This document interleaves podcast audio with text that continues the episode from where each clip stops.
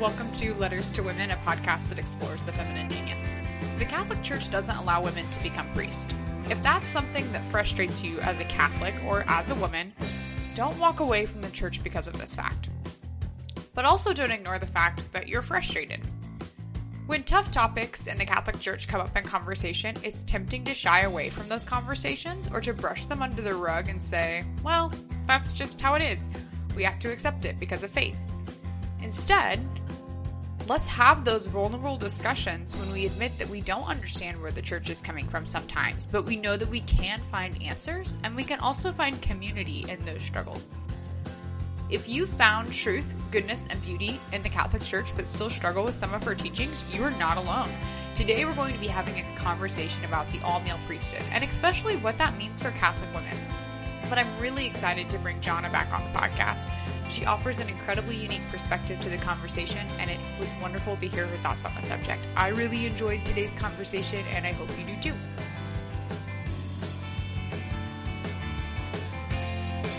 We are welcoming to the podcast today Jonna Wilford. Jonna is a familiar voice on the podcast. She joined us last year, back in November 2017, to talk about Catholic women run an organization that not only challenges women in their workout routines, but also challenges women in their faith life. So, John, it's so great to have you back on. Welcome back to Letters to Women. Thank you. And I do have a new name now, though, since then. yes! then. Got married. That's so exciting. Yes, I Congratulations. That's so Thank great. you.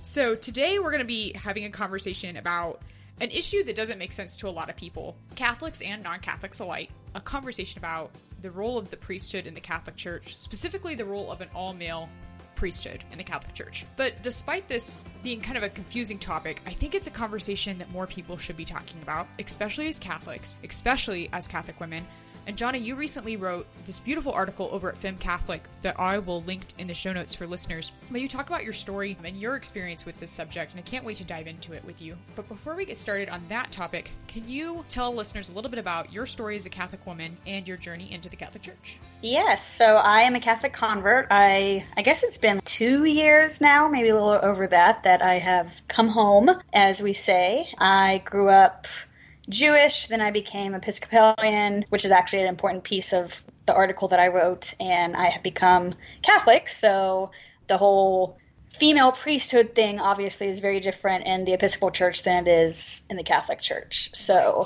I've kind of had experience on both sides. For those who aren't super familiar with the Episcopalian Church, can you tell us a little bit about what the priesthood looks like in that denomination? So there are many female priests. Actually, I guess it depends on the part of the country you're in because I'm originally from Alabama.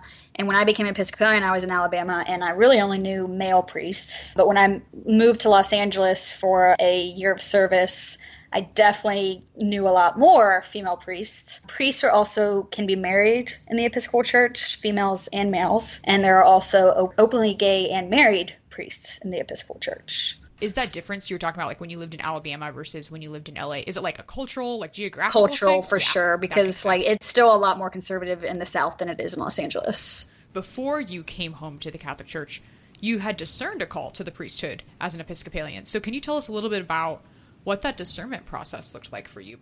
Yeah so i completely I, I mean i do not take for granted the time that i had in the episcopal church. The fact that i have now become Catholic is still kind of hard for me because I had so many good mentors in the Episcopal Church. And I actually do think that the discernment process in the Episcopal Church is a lot better than in some other denominations. Because mm-hmm. in some Christian denominations, it really is like, oh, if you call yourself a priest, then you're a priest. Or if you call yourself a pastor, then you're a pastor. You might have to go through something that's not too intense. But in the Episcopal Church, it is pretty intense. So, first, you start at your parish level. You form a committee of people who know you and who have recognized you in the church and your contributions to the parish. And you spend quite a few months with this committee getting to know each other, but then also discerning, hearing what God is saying about your call to the priesthood well, actually, not even to the priesthood. It's actually just vocation in general. So the vocation could either be the priesthood or it could be the diaconate.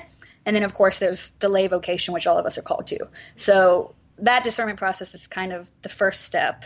And then once the committee, if they hear a call to ordained ministry, then you move to the diocesan level. And there's a committee that does the same thing, but only in, in, a weekend. It's kind of like a faster version. It's pretty intense though, because it's from like Friday night until like Sunday night oh, wow. of like interviews with this committee and all these different things. Um, if you get past that level, then you meet with the bishop of the diocese, and if the bishop of the diocese also agrees, then you can start applying to uh, theological schools. You go through school, you get all your schooling, you get your education. Then you have to go back to the bishop to see if, in that time, because it usually takes a, two, a few years to get that degree, if anything has changed and if he still sees that call to ordained ministry in you. Then once you get past that, then you're able to become a deacon.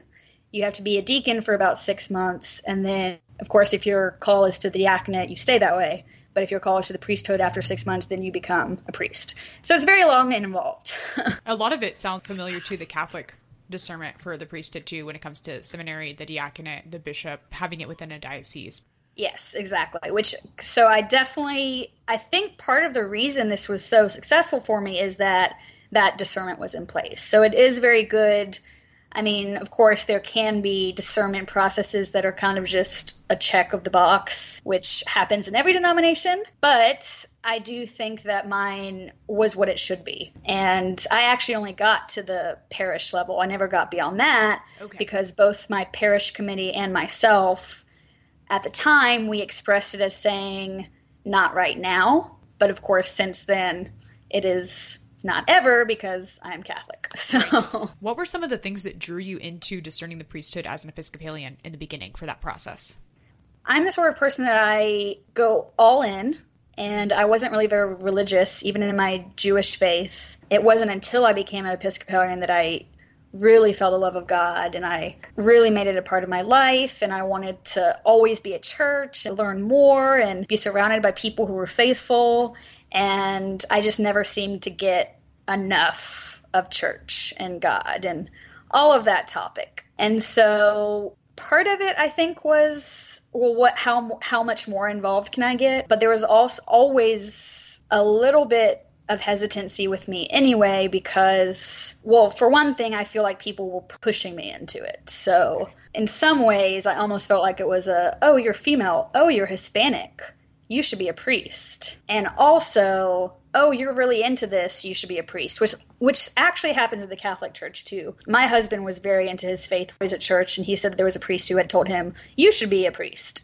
And I feel like we have this that's a culture of, oh, if you're really into church, you should be ordained, which is not really the case. Everyone has a vocation and it might not. You can still be really into going to church and never get enough of it, it doesn't mean you're called to be what you're not, if that makes sense. No, that makes total sense. I remember growing up, especially in college, where I got into my faith much more than I had in high school. And anyone from you know, fellow college students to people at my parish back home would see me go to daily mass or see me involved in a Bible study. And yeah, that very, very much similar. Like, oh, you're you're really into your Catholic faith. Have you ever considered discerning religious life? And while there's I think a beauty in that invitation, it's you can have a relationship with God, you can have a relationship with the church without, uh, like you said, discerning that religious life aspect or that vocational. Yeah, aspect. and it's almost like oh, you can only be really into this if you're ordained, which makes right. no sense. Exactly. Like, exactly. so that was it was kind of a push from people around me, me thinking about it. Also, it was like, well, I am really into this, so maybe I should. But the hesitancy I mentioned before that I always had was I always felt that even in the Catholic Church, there's the priesthood, there's also the diaconate, and then, of course, there's the laity. And we seem to be prioritizing the priesthood and encouraging people who are really into their faith to go to that, but not even really thinking about the diaconate or what all of us should be doing as laity. And so I actually was torn from the beginning of whether I wanted to be a priest or deacon because I liked the idea of, I kind of thought of it as like because the deacon is sort of prophetic.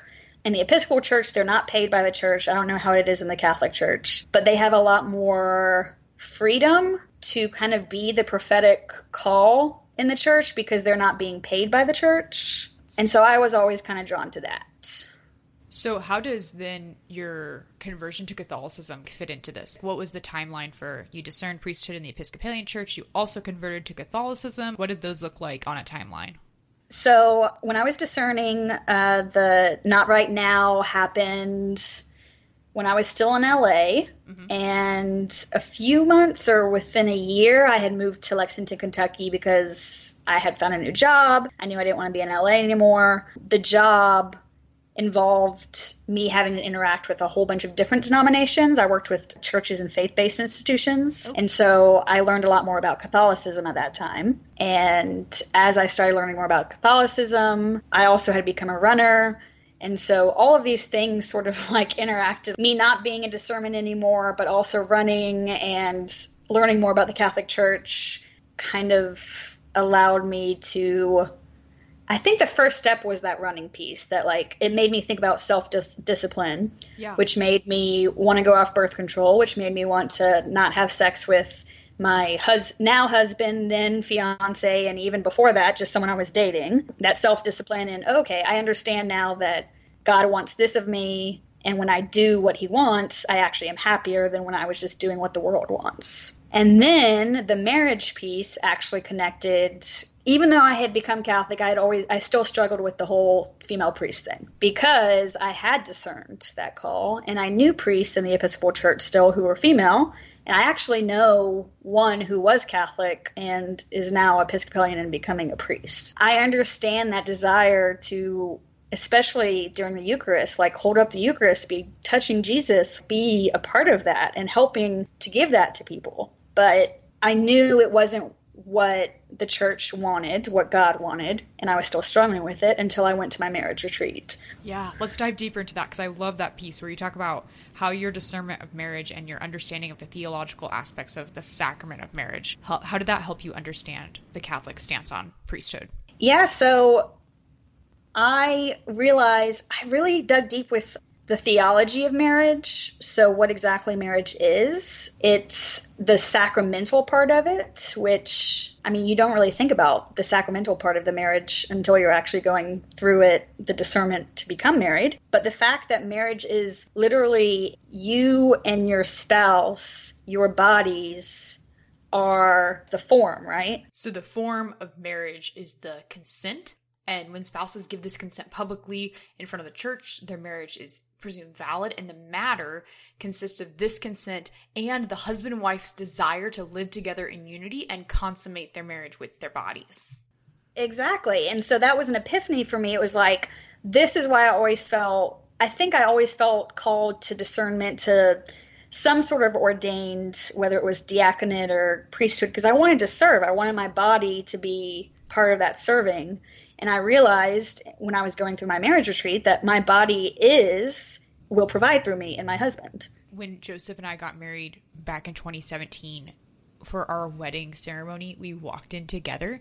It shocked quite a bit of people at our wedding, but I loved the beautiful theology back behind that, where it's like you and your spouse are the ministers of the sacrament, and the ministers of the sacrament in a traditional procession into the church for sacramental mass walk in last because there's such a beautiful significance in that. And I think it's easy to think of the priest as the minister of a sacrament mm-hmm. for marriage to think, oh yeah, we even say yep. it too, like, oh, this father so and so married me. No, that's not true.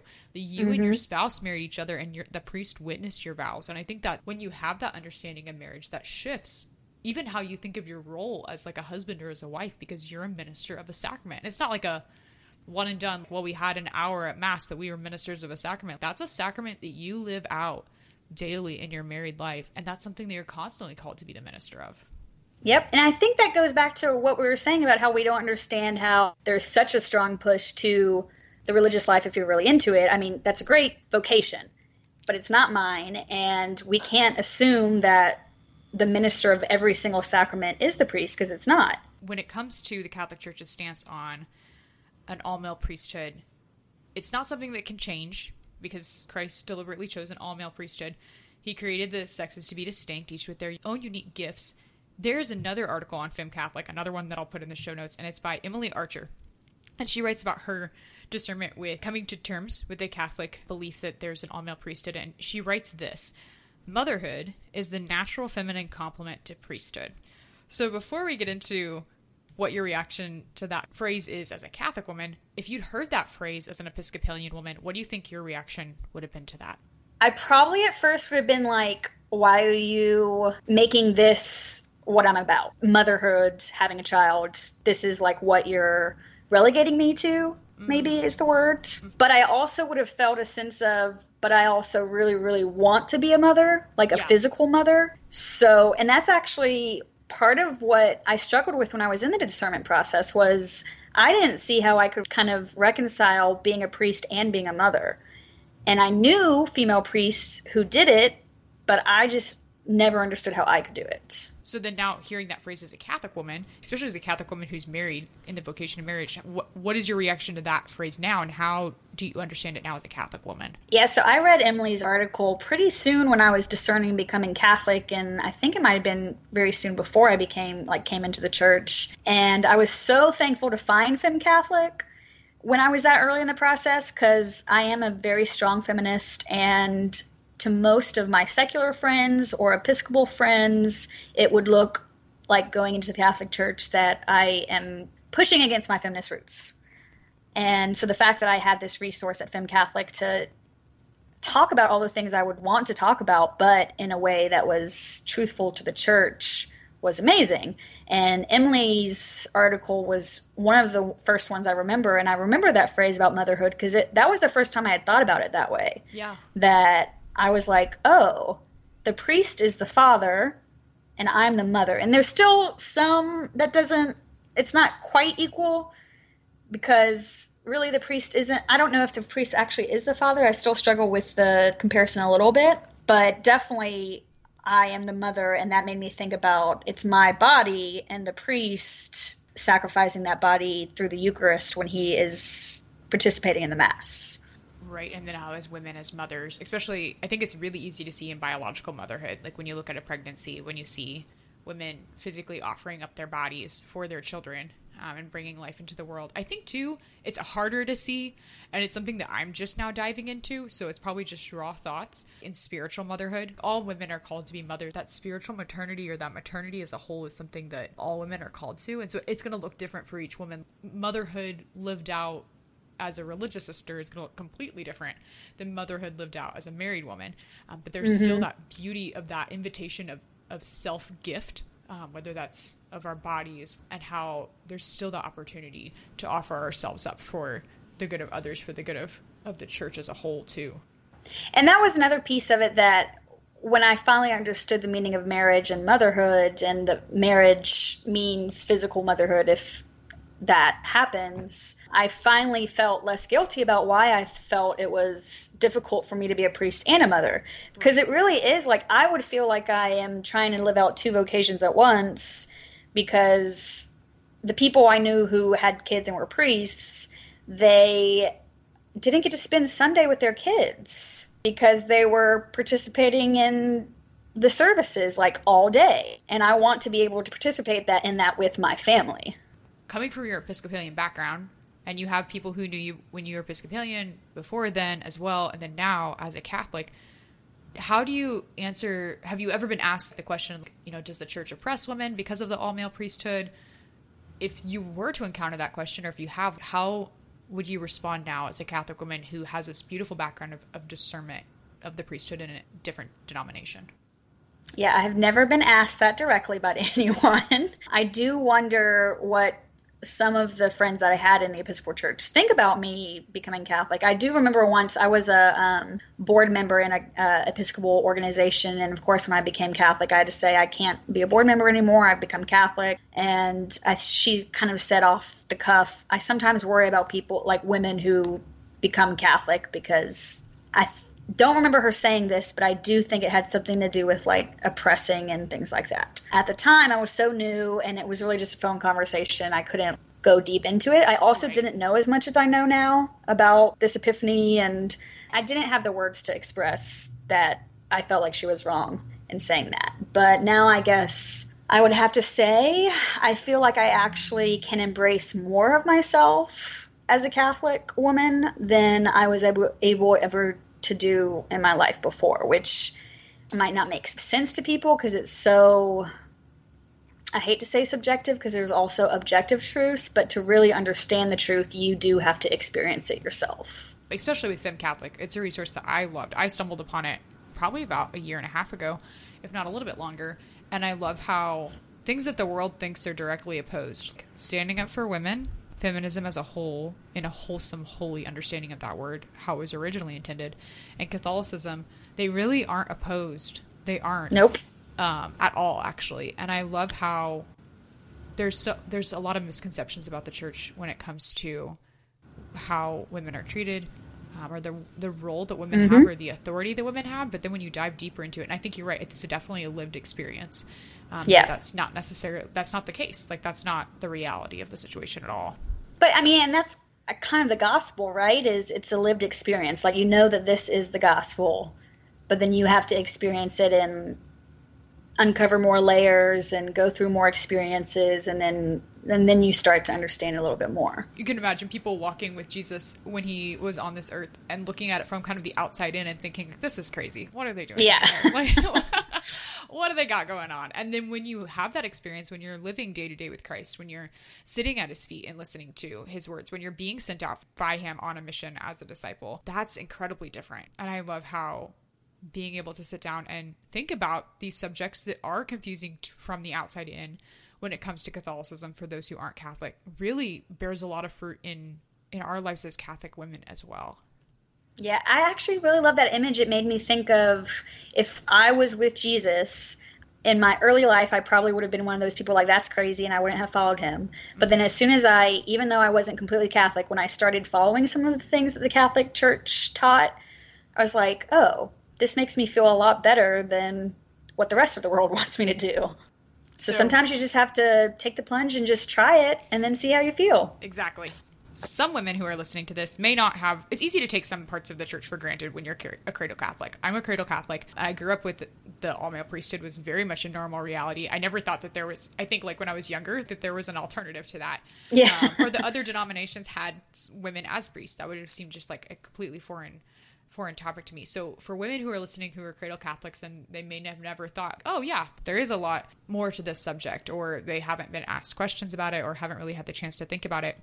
Do you have any resources or recommendations for them to dive deeper into after listening to this conversation? Oh man, um, I still feel like I need to find a lot more resources, but the things that have helped me so far in order to at least get to where I am now is definitely that article by Emily Archer. I believe she put some resources in there as well. I don't remember which ones I actually looked at. I'll have to go and see. But really, it was just looking in the catechism and looking at the vocation, like actually reading what the priesthood is and reading what marriage is, because that was pretty eye opening yeah, no, I think the catechism is definitely an underappreciated and overlooked um yes something that's available. Because I do remember reading it when I was becoming Catholic. I think sometimes you also have to read the catechism with other people. Yes. So maybe even specifically a priest. The only way that I had that epiphany about what marriage is and what the priesthood did is because in our marriage retreat, the priest actually took the time to really unpack it. So it might be a good idea just to get a group together and read the catechism on those things. Yeah, no, especially when each sentence in the catechism, I've been doing a little bit of studying on it myself with other topics, not even related to the sacraments yet, but it's like a sentence by sentence. I'm going to read a sentence, I'm going to step away for a little bit. I'm going to think about this and mm-hmm. see because it's so beautiful and deep and rich and something that just really encompasses what we believe as Catholics so beautifully and puts it so well.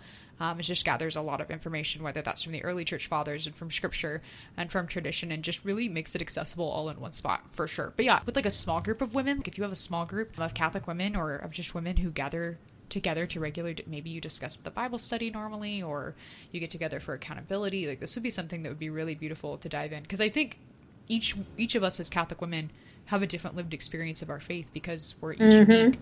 And so each one of us is going to have a different perspective on this, how we interact with this aspect of Catholicism. So I think it's definitely something that's worth. And I think that's I think the resource needs to be actually us having these conversations as well yes. because I didn't even think when I had this epiphany, I was talking to Samantha Povlock, the creator of Fem Catholic, about something else over the phone because sometimes we touch base with each other. Yeah. And I explained to her how I was feeling about the marriage retreat and priesthood. She was like, "Wow, you really need to write an article for for us about that." I was just like spouting stuff off, and I didn't think it would have any effect at all. No, it totally. So does. it's when we have these conversations and we open up with each other that we realize what we take for granted, I guess. And it takes that vulnerability too, because it also takes that, like, hey, this is a part of the Catholicism, regardless of what it is, whether it's all male priesthood, whether it's the Eucharist, whether it mm-hmm. is contraception. And hey, this is a part of Catholicism that I really, I'm struggling with. I know it's true, but I'm still coming to this awareness of how it fits into my life or how I'm interacting with it.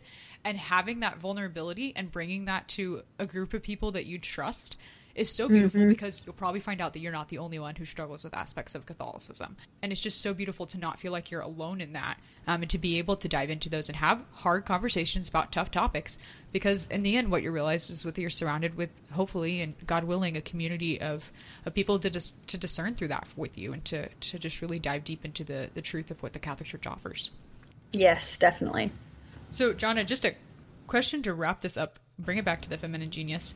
Um, how do you live out the feminine genius as a woman, as a Catholic woman who lives, breathes in an environment of a Catholic environment that does have an all male priesthood? I actually talked to one of my best friends about this too, because especially with the scandals that have been mm-hmm. coming about, yep. we feel like if there were more women in at least higher authority positions, that we don't mean like ordained, because there are other things besides the priesthood that interact and help. But definitely, we feel like there need to be more women who are represented. You do have to separate the church as an institution with men who are broken and women who are broken from what God wants and laid out for us. And so that's how I always kind of live that out is if I'm really struggling with something because I feel like my place as a woman is there's not really a place for me in the church. I remind myself that there is. I kind of read all the things out there that that helps me. The role of the feminine genius, especially in a church that is broken, especially a church that is hurting, um, plays a, a big part. Especially such a big part because yeah. I think what we were discussing was the fact if there were more women maybe not maybe these things wouldn't have happened or things like that but like i feel like there would have been more of a like especially because she's a mom i want to be a mom. Mm-hmm. you would not be if anyone anything had come up about well hey we think this might be going on a woman would have been like nipping it in the bud. I love that beautiful differentiation between there is an ordained clergy there is an ordained priesthood but we're also, as Christians, invited into the priesthood of Christ, that priesthood of all believers, the fact that we have a role in bringing Christ to others, regardless of what gender we are. Um, whether you're a woman, whether you're a man, whether you're an ordained priest, or whether you're a single Catholic woman or a Catholic mom, like you still have a role in bring in being Christ to others and bringing Him to others too. Yeah. Jonna, thanks so much for your thoughts on this. Thank you for, gosh, for your vulnerability in writing that article. I read that and just, I loved it. It was beautiful. It'll be linked in the show notes for people to dive into deeper, um, as well as Emily's article. So thanks for coming back on the show. It was just a really a joy to have you back on. Thanks for having me. I was glad to be here. Hopefully, your uh, audience won't get tired of me. nope, not at all. for listening to the show. If you head over to oldfashionedgirlblog.com, you can find the show notes for this week's episode, which include links to Catholic Women Run, Jonna's article on her discernment process, and a few other links to articles that we mentioned throughout the show. I also linked to an article that I've written about how Joseph and I skipped out on a traditional way of getting up the wedding aisle in favor of a tradition that really emphasized our roles as ministers of the sacrament. Today, we tackled a heavy topic for Catholics, but I want to keep fostering this type of conversation. So if you have a topic that you'd love to see discussed on Letters to Women, send me an email at chloe.langer at gmail.com. That's C H L O E dot L A N G R at gmail.com and tell me about it because I'd love to hear your thoughts. And that's all I have for today's episode. So until next time that we chat, be not afraid.